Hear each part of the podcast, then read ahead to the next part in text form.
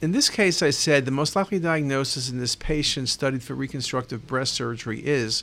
So we do CT to determine the flaps reconstruction. So these patients have no known tumor, it's simply for flap reconstruction. It's always important on CT to make sure you look at all of the images, even though we're only looking for the vascular map. And I've spoken before about how when you do aortic aneurysms or suspected aneurysms, you need to look carefully at the bladder, particularly in older patients.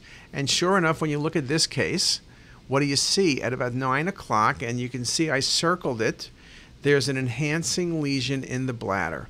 And that enhancing lesion, as we've said before, is always a bladder cancer.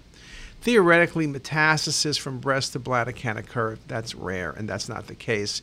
And there's no bone lesions here, and this is surely not normal, and we're not looking at cystitis. The bladder is perhaps not as well distended as you would like. But look at that enhancing lesion. That was an incidental bladder cancer, just a critical diagnosis.